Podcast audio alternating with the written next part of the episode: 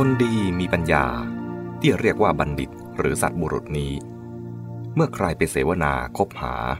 หรือเมื่อเขาเองทำหน้าที่เผยแพร่ความรู้ หรือความดีงามแก่ผู้อื่น ชักจูงให้ผู้อื่นมีความรู้ความเห็นถูกต้อง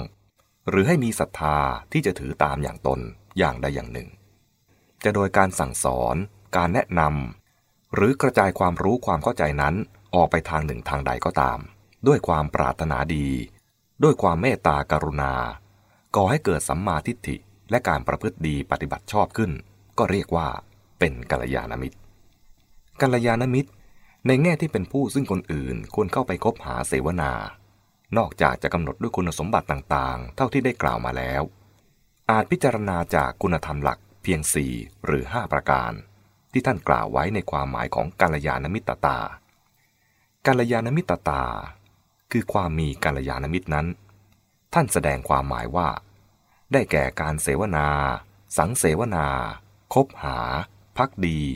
มีจิตฝักใฝ่โน้มไปหาบุคคลที่มีศรัทธา มีศีล มีสุตะ คือเป็นพระหูสูตร มีจาคะและมีปัญญา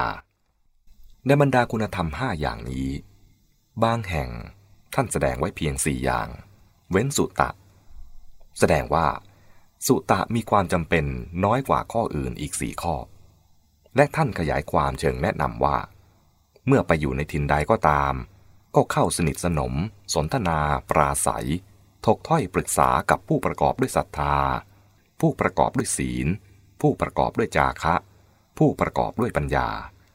ศึกษาเยี่ยงอย่างศรัทธา ศีล จาคะและปัญญาของคนที่มีคุณสมบัติอย่างนั้นอย่างนั้น ส่วนกัลยาณมิตร ในแง่ทำหน้าที่ต่อผู้อื่น สมควรมีคุณสมบัติพิเศษจำเพาะสำหรับการทำหน้าที่นั้นอีกส่วนหนึ่ง โดยเฉพาะคุณสมบัติพื้นฐาน ที่เรียกว่ากัลยาณมิตรธรรมเจ็ดประการ ดังนี้ 1. ปิโย น่ารัก คือเข้าถึงจิตใจ สร้างความรู้สึกสนิทสนมเป็นกันเอง ชวนใจผู้เรียนให้อยากเข้าไปปรึกษาไต่ถาม 2. คารุ น่าเคารพ คือมีความประพฤติสมควรแก่ฐานะทำให้เกิดความรู้สึกอบอุ่นใจ เป็นที่พึ่งได้และปลอดภัย 3. ภาวนีโย น่าเจริญใจ คือมีความรู้จริง ทรงภูมิปัญญาแท้จริง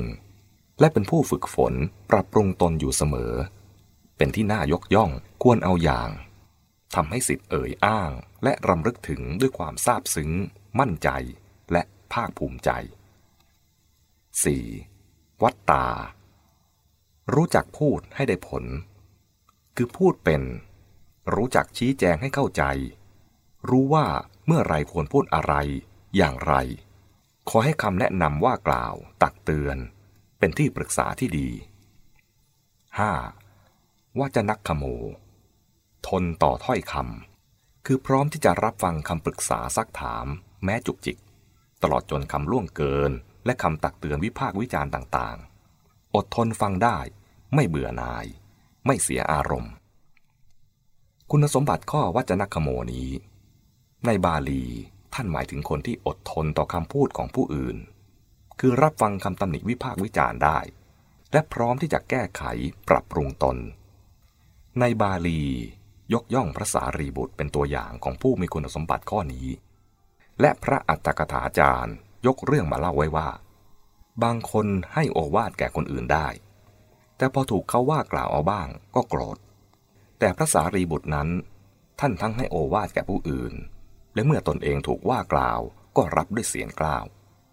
มีเรื่องเล่าว่า วันหนึ่ง สามเณรอายุเจ็ดขวบ บอกกับพระสารีบุตรว่า ท่านนุ่งสบงปล่อยชายหย่อนยานไป ท่านก็รับฟังด้วยดี และไปนุ่งใหม่ให้เรียบร้อย กัลยาณมิตรธรรมข้อต่อไป คือข้อ 6คำพีรัญจะกระถังกัดตาถแถลงเรื่องล้ำลึกได้ คือกล่าวชี้แจงเรื่องต่างๆ ที่ลึกซึ้งซับซ้อนให้เข้าใจได้ และสอนสิทธิ์ให้ได้เรียนรู้เรื่องราวที่ลึกซึ้งยิ่งขึ้นไปกัลยาณมิตรธรรมข้อสุดท้าย ข้อ 7 โนจัตฐานเนนิโยชเย ไม่ชักนำในอาถาน คือไม่ชักจูงไปในทางเสื่อมเสีย หรือเรื่องเหลวไหลไม่สมควร